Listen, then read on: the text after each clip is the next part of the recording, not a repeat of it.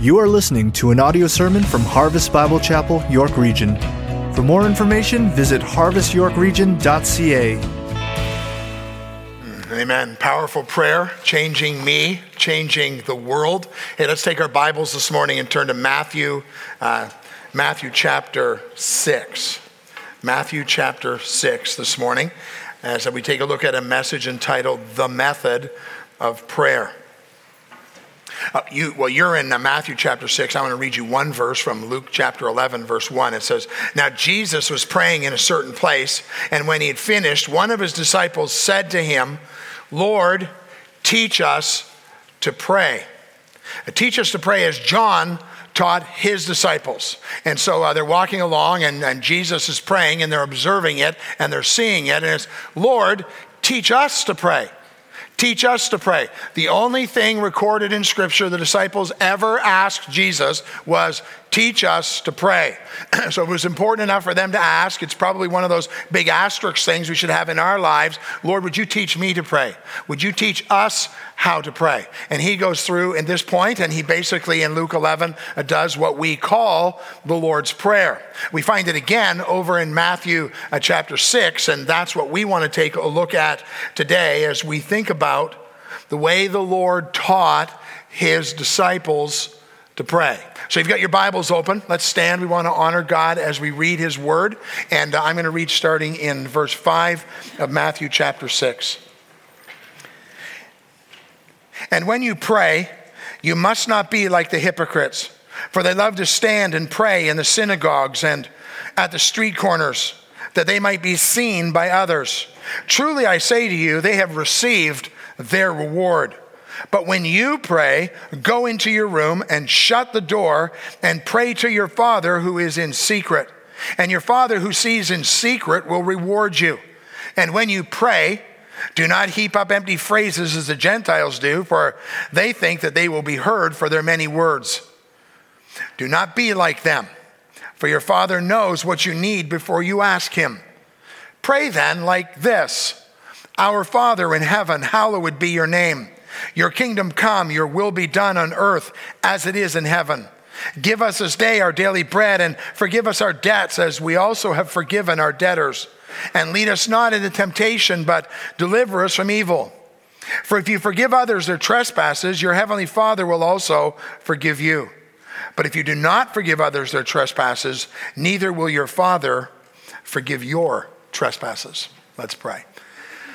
Lord God, we thank you for your word the privilege to uh, hold it in our hands and the opportunity to read it. Lord, these amazing words that the Lord Jesus Christ taught his followers. They're an example for us. They're a model for us. They're a method for us as we consider um, our passion, our calling, our desire to uh, cry out to you, Heavenly Father, the opportunity, the open opportunity, the welcome we have to do that, Lord. And yet, Lord, if we're honest with ourselves, we know that we do it so infrequently, sometimes with motives that aren't pure. And so, Lord, would you teach us from your word today? Would you give us ears to hear and listen what your word's saying to us? Would you give us minds that we could understand it? And then, Lord, would you give us a passion to live out the things that Christ was teaching his followers in our lives for the glory of Jesus Christ? We pray these things. Amen. Thank you. You can take your seats. Well, before we dive right into the actual prayer, as I read, there's a little bit of a preamble, some things that he says to them. He says, And when you pray, you must not be like the hypocrites. For they love to stand and pray in the synagogues and at the street corners that they may be seen by others. Truly, I say to you, they've received their reward. But when you pray, go into your room and shut the door and pray to your Father who is in secret, and your Father who sees in secret will reward you. And when you pray, do not heap up empty phrases as the Gentiles do, for they think that they will be heard for their many words. Do not be like them, for your Father knows what you need before you ask Him. Prayer is not a show.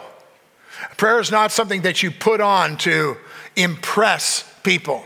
He says in the text that you, you would not do it like the hypocrites do. Uh, the word hypocrite meant to wear a mask. And, and so actors, back when this was written, that's what they did. Uh, they wore a mask because they were playing something that they weren't. And he says, when you pray, don't be a hypocrite. Now, be real before the Lord. Um, I think sometimes we get before each other and we put on our masks and all the rest. Can we just understand that God is in heaven and we are on earth and He is sovereign? And you can put on a mask if you want, but He's not impressed by it. It, it doesn't fool Him.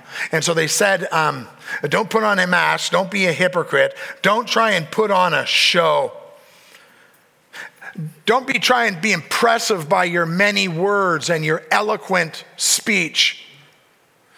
You know, sometimes I think we um, scare people a little bit about prayer because um, people hear me pray at the front, or one of the elders, or people in public when they pray, and and uh, and so when we ask them to pray, they're like, "Oh, I, I could never do that.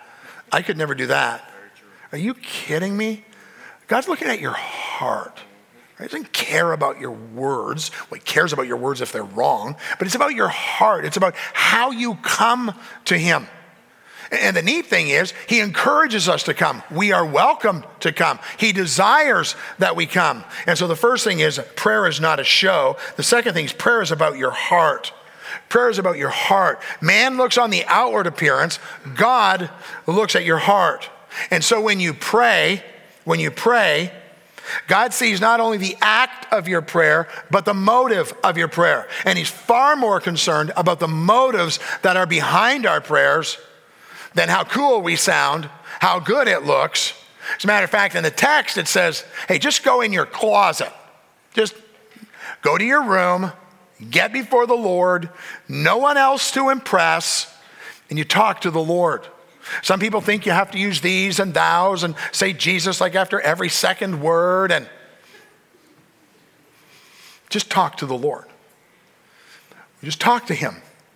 And we go in quiet and we come before him and we're going to see how we do that. But i love the way jesus kind of let's make sure we got everybody in their right place before we start. It's not a show it's about your heart. In ecclesiastes chapter 5 and verse 2 it says this be not rash with your mouth nor let your heart be hasty to utter a word before god for god is in heaven and you are on earth Therefore, let your words be few. Go into your closet and come to your Heavenly Father and talk to Him. But then there's also the great hope. The great hope of this text is that um, God knows before you even ask. God knows before you even ask. Look what it says in verse um, 8 Do not be like them, for your Father knows what you need before you ask Him. If God is sovereign, if God is in control, if God is who we say He is, there's nothing you're going to pray. There's nothing you're going to ask for. There's nothing you're going to say to him, and he's going to be in heaven and fall off the throne with, oh my goodness, where did that come from? He's God. He understands. He's on the throne. He knows what you need before you know what you need.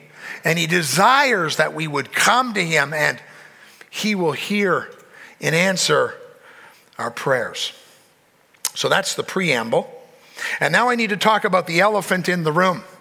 When I was down in uh, Michigan a month ago, I bought this little elephant. And uh, I've told the staff if you come into my office and the elephant is sitting on the desk, it's because there's something we're going to talk about. We're going to talk about the elephant in the room. I was too cheap to buy a bigger elephant, but just a little elephant because I don't want people to come in. There's like a three foot elephant in the room and they're going to be fearful. But a little elephant on my desk. I've already used it a couple times. It's kind of neat. It kind of breaks the ice for all those kind of things. Well, well, there's an elephant in the room thing in this text. And I want to talk about it for just a minute, and then we're going to just dive right into the prayer. Here's the elephant in the room. For thine is the kingdom and the power and the glory forever and ever. Amen. I didn't read it. I didn't read it. It's not in the ESV. It's not in a number of the versions. As a matter of fact, some of the versions you have, it will be in italics, or it might even be in brackets. And, uh, and so we're around here, we're a church that we just like proclaiming the authority of God's word without apology. So let's just talk about the things that we need to talk about. Here's the reality is that verse, For thine is the kingdom, the power, and the glory forever and ever. Amen. Was not in the original manuscripts. It was not in the best manuscripts. It was added later on. And, um, and so now you know. We've talked about the elephant in the room. That's it. Why we're not going to deal with it. It wasn't in the early and the best manuscripts. It was left out. Now, it doesn't mean it's not true. It doesn't mean you could never pray those words. For thine is the kingdom. Is it true? Of course it's true. But Yours is the power. Is that true? Of course it's true. For thine is the kingdom, the power, and the glory. Does God deserve all the glory? Of course it's true. Forever and ever. Amen. Is that true? Of course it's true. It's all true. It's just not in the original. And, uh, and so we're not going to deal with it because it wasn't there. Um, when I stood up in school as a little kid, when we used to say this prayer, we said that part. That was all part of what was said. It was added later. See, the thing is that this prayer has become a prayer that people think you're supposed to say. It was never designed as a prayer for us to repeat over and over and over again. How do I know that? Well, it just happens to say right in the Bible pray then like this. It doesn't say pray this. It doesn't say this is the magic word, say this every time and everything will be fine. These are the things I want you to understand. These are the things I believe you need to know. And so as Jesus takes, Lord, teach us to pray, this is how you pray. And what we want to take a look at this morning is seven keys to life changing prayer. This is the core of prayer. This is the meat and potatoes, the bare essentials. This is the nitty gritty. This is the heart of the matter. Lord, teach us to pray. And I've broken it down into seven keys to life changing prayer. Here's the first key to life changing prayer focusing on the Father. The first thing we do when we pray is focus on the Father. Look what it says in verse 9 Our Father in heaven. Our Father in heaven. We come to God in a relationship because we are called the children of God.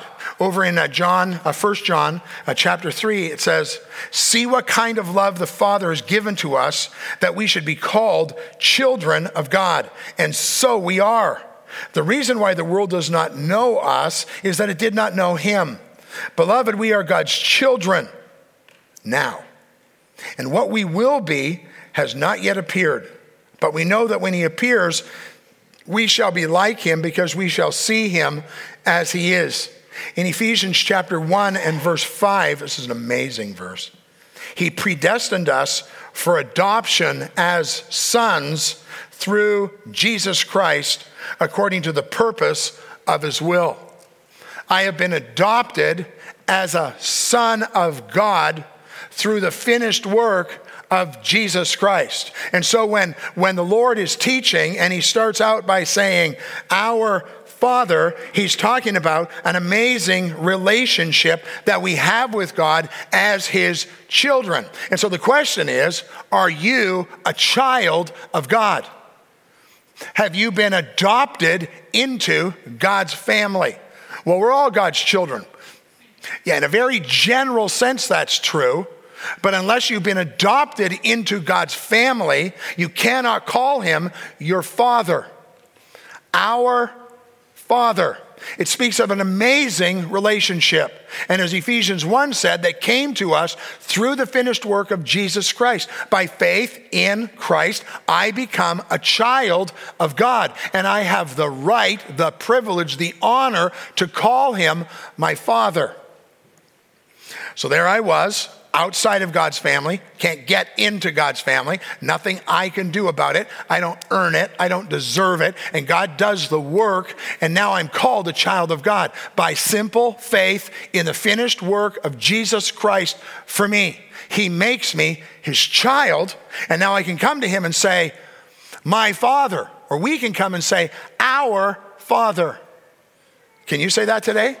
Can you say, Our Father? Can you say that God is your Father? Can you come to Him, my Father? It happens through the finished work of Christ. If you've never trusted Christ, you can't come like that. He's not your Father. Believe on the Lord Jesus Christ and you will be saved.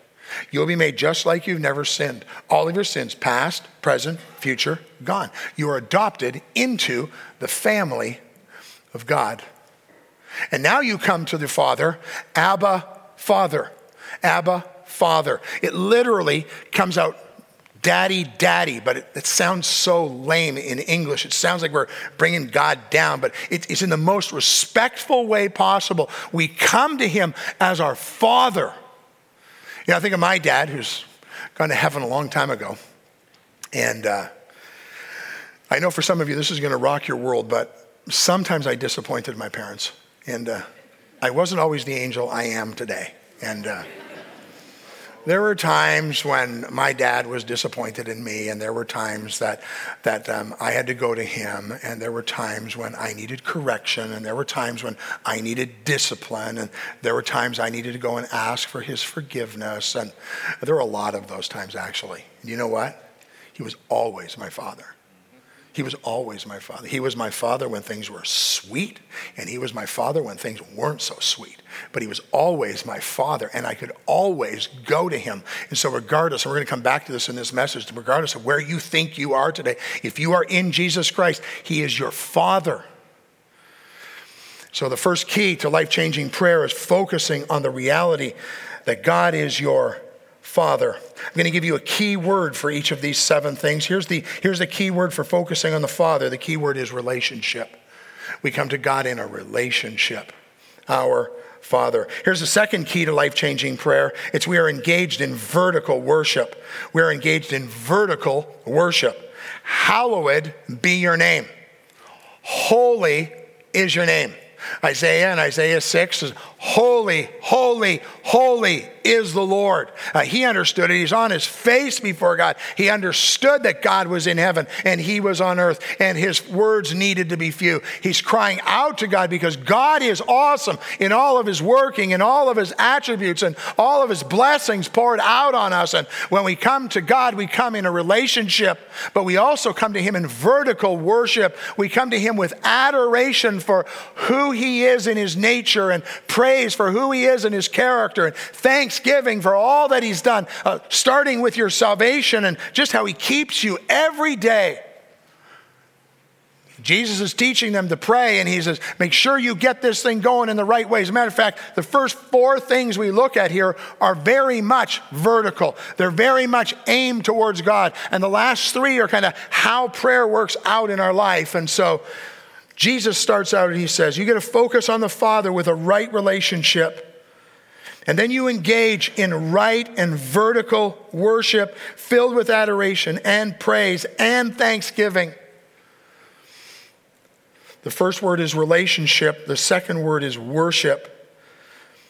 The third principle in seven keys to life changing prayer is, is maintaining an eternal mindset maintaining an eternal mindset. We get so caught up in today and the things we want of the now and all the rest of it. But, but look what the text says. It says in, um, in verse 10, it says, Your kingdom come, and it says, Your will be done. We're coming back to that. Your kingdom come on earth as it is in heaven. Your kingdom come on earth as it is in heaven. Uh, that's getting our eyes off of our stuff and our now and getting our eyes on God and what He has for us, not only for the now, but for eternity.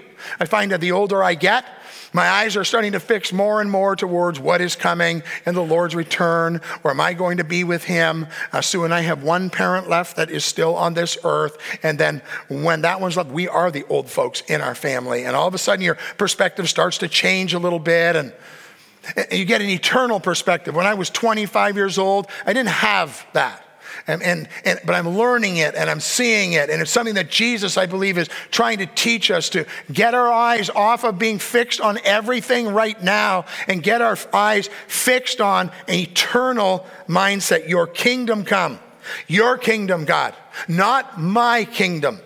Your kingdom come on earth as it is in heaven three things really quick that that spoke to me about. It speaks to me about the reality that God is in control. It's not my kingdom, it's His kingdom. He is on the throne. He is God in control. The one who throws the stars into space, the one who keeps the earth spinning on its axis, the one who keeps us going around the sun at the right pace, the one who is the creator of all things, the one who loved me enough in my sin to send Jesus Christ to die for me, the one who keeps me moving forward in my sanctification as I grow up in Jesus Christ. That's the God who we're focused on. Your kingdom come on earth. God, your will here on this earth. Your will for the plan right now. That's the second thing. God's plan right now. God's working in us. God working in our church. God working in our land. God working around the world for his glory. God, your kingdom come on earth as it is in heaven. What a great looking forward hope we have. I read 1 John chapter 3 verse 2 again it said this beloved we are God's children now. And what we will be has not yet appeared. But we know that when he appears we'll be like him because we shall see him as he is. I have a I have a focus maintained an eternal mindset that speaks to me of my allegiance that's the word for this point allegiance, having a right allegiance with God. I'm in alliance with a heavenly Father, looking forward to his kingdom. A right relationship, a right worship, a right allegiance. Hey, the fourth thing, keys to life changing prayer, acknowledging, ready? God's way is not my way. God's way is not my way. Now, that's found right in the middle of verse 10. Your will be done. Your will be done. Okay, a moment of honesty here today. Uh, can you say that that was your heart and your passion all week this week? Lord, here's what I want. I only want one thing, one thing, only one thing, Lord, that your will would be done. That your will would be done.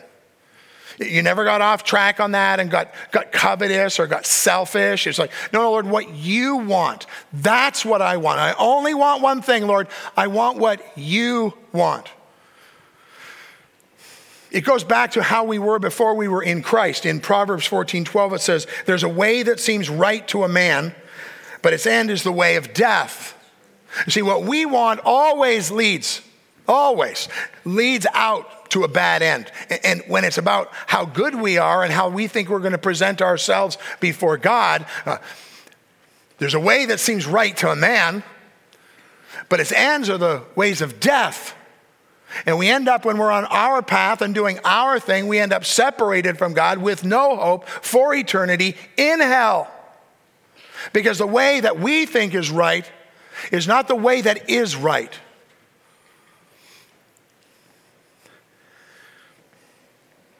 Your will, God, your will. God's will for us is perfect, not always easy. God's will for us is is going to um, bring us much joy, sometimes through hardship. Um, Jeremiah 29 11 says, For I know the plans I have for you, declares the Lord plans for welfare and not for evil, to give you a future and a hope. Proverbs 3 5 and 6 says, Trust in the Lord with all your heart and don't lean on your own understanding. In all your ways, acknowledge Him, and He will make your path straight. In all of your ways, acknowledge Him. Your will be done. Ephesians 5:17 says, "Therefore do not be foolish, but understand what the will of the Lord is." Foolish people are people who are thinking, I'm going to work it out my way. I'm going to get my stuff. I'm going to get all my ducks in a row, and, and God will get the leftovers, right? Yeah, no. Therefore, do not be foolish, but strive hard, go after, seek after what is God's will for you. 1 Peter 2:15 says, "For this is the will of God that by doing good." Here's a cool thing when you do the will of God, by being good, doing good, you put to silence the ignorance of foolish people.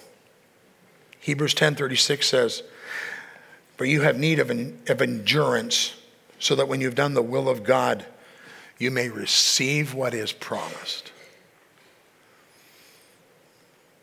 Acknowledging that God's way, not my way, your will be done. I read this quote this week. It goes like this One might rightly wonder why God wants us to pray that His will would be done, as if He were not able to accomplish it Himself. God is more than able to do His will without our prayer or cooperation. Yet He invites the participation of our prayers, our hearts, and our actions in seeing His will be done. Okay, church. So, what is there in your life right now? And when I talk about it, you're going, Would you stop doing that application stuff? You tick me off when you do that. Well, what is there in your life right now? And you're like, I know that's God's will for me, and I know I'm not doing it. See, the word here is submission. The word that goes here is submission. We start with relationship, we have worship, we have this allegiance to God, and then we have submission. God, I don't want what I want anymore. I want what you want. And what God wants, when it becomes what you want, that's when you're in the sweet spot in your life. You don't have to have all that stuff. You don't have to have all those things that you were going for. It's like, Lord, I just want what you want. The word is submission. Well, seven keys to life changing prayer, they change a little bit here. The focus is now more on us and how we grow in these things. He says um, we have to depend totally on God's supply. That's the next key to life changing prayer, depending totally on God's supply. Look at verse 11. Give us this day our daily bread. Give us this day our daily bread. James 4 2 and 3 says, You do not have because you do not ask. You ask and do not receive because you ask wrongly to spend it on your passions. He was already dealing with that in the first verses about having a right attitude and a, right motive. You don't have because you don't even ask. And then when you do ask, you're so selfish in what you want, there's no way you're getting that. But we're told to ask God to come to Him with a petition Give us this day our daily bread. This is the supplication part of prayer. This is where we cry out to God for all kinds of different things. Now, these people understood what this meant different than we do today. I went out and bought a loaf of bread the other day, and I'm pretty sure if I left it on the counter, there's enough preservatives in it that it still won't be green when Jesus comes back. Okay? It's just, it's just filled with all kinds of who knows what, right? But they knew they had to get bread every day. Most of them got paid on a daily basis. And so when he says, Give us this day our daily bread, uh, they understood the, the need for that sustenance and on a daily basis to come before the Lord. And there's a principle in here for us that we need to learn. It's not like you throw something out for your kids and it's like, okay, that's covered it for the rest of their lives. We, we had the Bakers and the Fernandezes up here, and it's not like, well, Pastor Paul prayed for their salvation. We never need to pray for that again. Are you kidding? You pray for the salvation of your kids every day. And then after they're saved, you are continuing to pray for them that they would grow up in righteousness and, and God would bring them a, a partner in their life that would bring glory to God. It's not a one off, well, I covered that back when they were two. See, the needs we have are every day. And we need to understand we come to God every day. My God shall supply all of your need according to his riches in glory. Believe me, he's got it in the bank, whatever you need. But we need to come to him and we need to ask.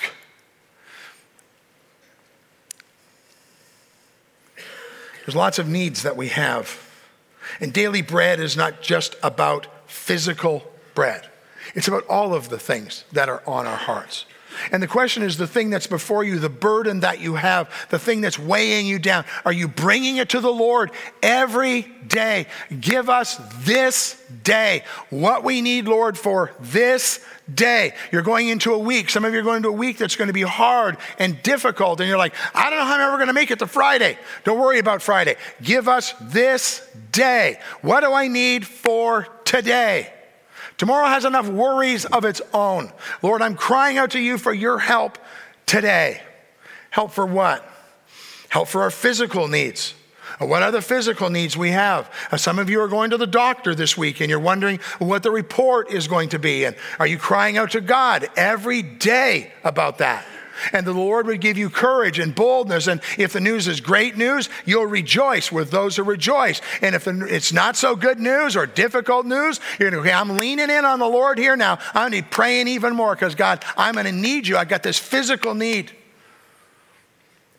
Uh, maybe you have financial needs in your home. Are you praying about that? Or are you just trying to wheel and deal and work your way through it and you're not committing it to the Lord and seeking what righteousness would look like in this? And Lord, give us this day our daily bread, what we need physically. Lord, give us what we need emotionally.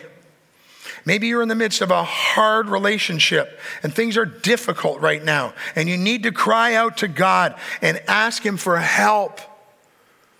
And we need to do it every day. Maybe you've just heard devastating news and you're in the middle of the tragedy. Maybe it's a massive disappointment or a death of someone close to you, or I don't know what your thing is. Lord, would you give me what I need today for that? Give us this day what we need physically, what we need emotionally, what we need mentally. Lord, I'm in over my head. I'm in over my head. I've got a calculus test on Tuesday. I can't even spell calculus. Lord, you're going to have to help me with this, okay? Okay, now here's what you don't get to do you never get to pray this prayer. Lord, if you will bring to my remembrance things I've never studied, I will be a missionary for you wherever you want me to go in the world. Okay, okay that prayer's never going anywhere good, right? You, hashtag fail. I know. But when you feel like you're in over your head and you need God's help, you cry out to Him for understanding and wisdom so that you will do everything you can so that you will be able to spell calculus before you get there. And you might even know some of the answers on the test, and that God would be your helper and He would be your strength, and you would be resting in Him. But what about for those in the workplace and the struggle you have, the project that you have ahead of you that it seems too hard right now, Lord? I don't know how I can go on. The stress for me is too much. Lord, would you give me what I need for today? Just for today, Lord. One day at a time. Mental and then spiritual. Lord, give me wisdom. Give me wisdom to know your word, to apply it well in my own life and as we encourage other people. Uh, people come up to the front and ask for prayer at the end of services all the time. And they're asked for things that like people, they, they stand here in the front, they go, like, what are we going to tell them? I don't know what to tell them. You're right. We don't. If any man lacks wisdom, let him ask God. And so people come and I'm on the, you know what? Send me an email. Come on in this week. We're going to talk about this because I'm like a deer in the headlights at that point. But what I know I can do, I can pray for you right now and I can ask God for wisdom and He will direct our path as we move forward. Lord, give us this day our daily bread, whatever you need physically, emotionally, mentally, spiritually. Daily bread reminds us that we come to Him today and that we'll be coming back tomorrow. Give us this day our daily bread. The word is dependence. We come to God, we come to God dependent on Him for what we need. Here's the sixth one Forgive us our debts as we also have forgiven our debtors. The point is forgiven, therefore forgiving. Forgiven, therefore forgiving. There's two parts to this, but the first part is understanding that God's forgiveness is available for us. God's forgiveness is available for us when we're separated from Christ without the Savior and we trust the Lord Jesus Christ and His forgiveness is available. It's available. We cry out to the Lord, we call to Him, we come in our repentance, understanding our sin, and, and He forgives us and He makes us a child of God. But then I said earlier, there's a person in the room who thinks they're sitting on the bench and God is done with you. And so you're like, well, Pastor Paul, you don't know. You just don't know what I've done. You don't know how wretched it is. You don't know how terrible it is. No, I don't. But I know this. If we confess our sin, he is faithful and just to forgive us our sin. All of it, all the time. David was a murderer and an adulterer. And the Bible says he was a man after God's own heart. And regardless of what you've done, regardless of how, how, dirty you think you feel, there's nothing you can do with it. If you had just one little sin and that was all you ever had in your life, you couldn't fix that anyways. And the Lord loves to fix messes, and we are messes, and He fixes us because of the finished work of Jesus Christ. And we come and we confess, and He forgives us. Uh, Psalm, the psalmist wrote when he said, Search me, O God, and know my heart, and try me and know my thoughts, and see if there be any grievous way in me, and lead me in the way everlasting. You need forgiving today? You come to the Lord. He is faithful and just to forgive and cleanse from all and all kinds of unrighteousness. One time, two times, 70 times seven, as often as you come, He forgives our sin. So let the weight of that sit on you a little bit as you consider the second part of what this verse says. Forgive us our debts as we have also forgiven our debtors. The cry is that God would pour his forgiveness on me like I offer forgiveness to somebody who's sinned against me. And there are people in the room who've got a chip on their shoulder. Somebody did something to them, and they might have even have come and asked you to forgive them, and you're like, yeah, I don't think so. I don't think so. Really? Let this verse sit heavy on you. Forgive us our sins, our debts, as we forgive those who have sinned against us. Be careful you make that the cry of your prayer.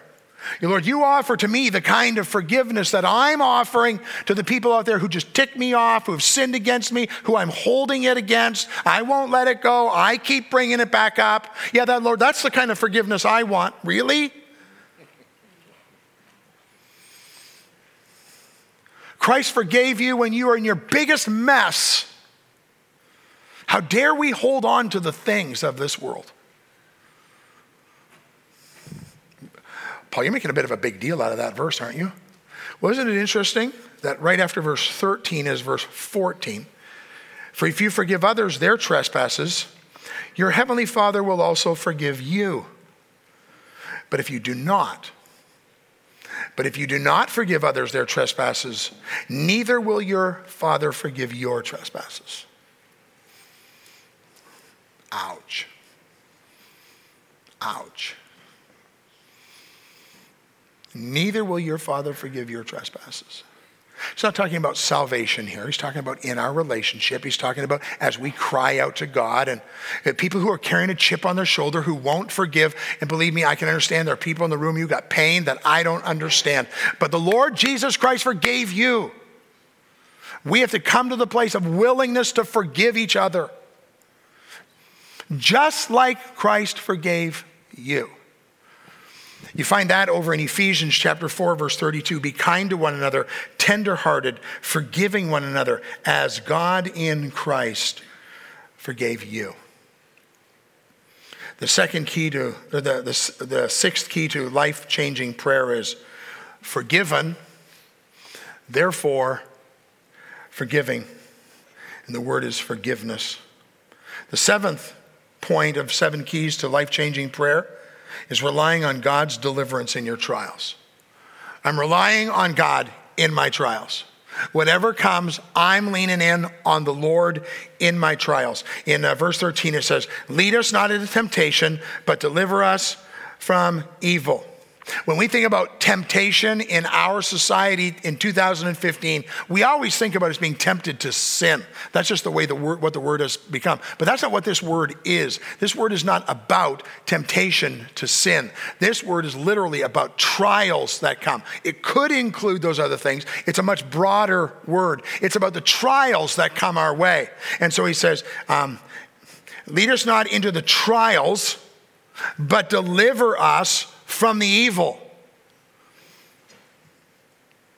My grace is sufficient for you, 2 Corinthians 12 9 says, For my power is made perfect or complete in your weakness.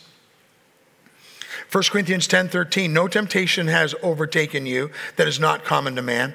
God is faithful. He will not let you be tempted beyond your ability, but will, with the temptation or the trial, he will also provide the way to escape that you may be able to endure it. And so sometimes that verse gets used and it's talked about like you're tempted to sin. The Lord gave you the outs. Can you see the outs? Yeah, there was an out there and an out there and an out there. And God provided off ramps all over the place. And, and so it can be used to help us in that. But it's really about the trials that we go through and God's caring for us. It's a much broader verse. And so stuff is going to come in your life. For some of you, it's coming today before the day is over, and it's going to be too much for you. But God is faithful, and He will not allow a trial in your life that with His help, you can't get through. That's the promise. See, we get messed up when we think we're the ones who have to solve the thing and I've got to figure it out. And then we find ourselves in the ditch and we wonder, like, what happened there? No, no, God's help, God's strength to carry us through. Asking for deliverance is a preemptive strike kind of prayer. Now, that's what's going on here. It's like, before it comes, before it comes, Lord, I'm asking that you're going to help me with it. You're not going to leave me alone in this. We're going to get through this together. I can't do it on my own. I need your help, God. It's a preemptive strike kind of prayer. Lord, don't lead me into temptation, but deliver me. God, would you do that? Would you be my helper in that? And He always will. He will always come through. And that's His promise in His word. Seven keys to life changing prayer, relying on God's deliverance in your trial. The key word is deliverance. Deliverance. Well, so what? So what? followers of Jesus are walking along and they see him praying and they watch John teach his disciples to pray. And Lord, would you teach us to pray? Would you teach us to pray? Hey, Harvest Bible Chapel. Lord, would you teach us to pray? Well, how do we do that? How do we do that? Seven words a right relationship, our Father in heaven, right worship, hallowed or holy is your name. A right allegiance, Lord, your kingdom come on earth as it is in heaven. A right submission, not my will, but your will be done. A right dependence, God, give us this day our daily bread. An understanding of forgiveness. Lord, forgive me. Forgive me, just like I'm willing to forgive my debtors a right deliverance. Lord, don't lead me into temptation, but deliver me from evil. See, that's the hope that God gives to us. That's the promise He offers to us. Lord, teach me to pray. So now you sat through a 42 minute message on Lord, teach me to pray. What will we do about it? It's not good enough to just, okay, that was interesting. I got seven words now. Yeah, write them in your flyleaf. And then let's start praying these things. Let's start to make these things the reality in our lives daily, crying out to God as we're walking in the way, as we're driving down the road, as we're on our knees in our living room, wherever we are, that these are the things that become important. They were so important that the disciples said, Lord, would you teach us to pray? He taught them, He taught us. What will we do with what we've learned? Lord, teach us to pray. Powerful prayer. Changing me, changing the world. Let's pray. Father God, uh, this is your word, and we thank you for it, for your good hand poured out on us. Lord, as we think about this prayer that Jesus used as a, a model and an example, Lord, it's, it's a prayer that we don't even deserve to be able to come to you.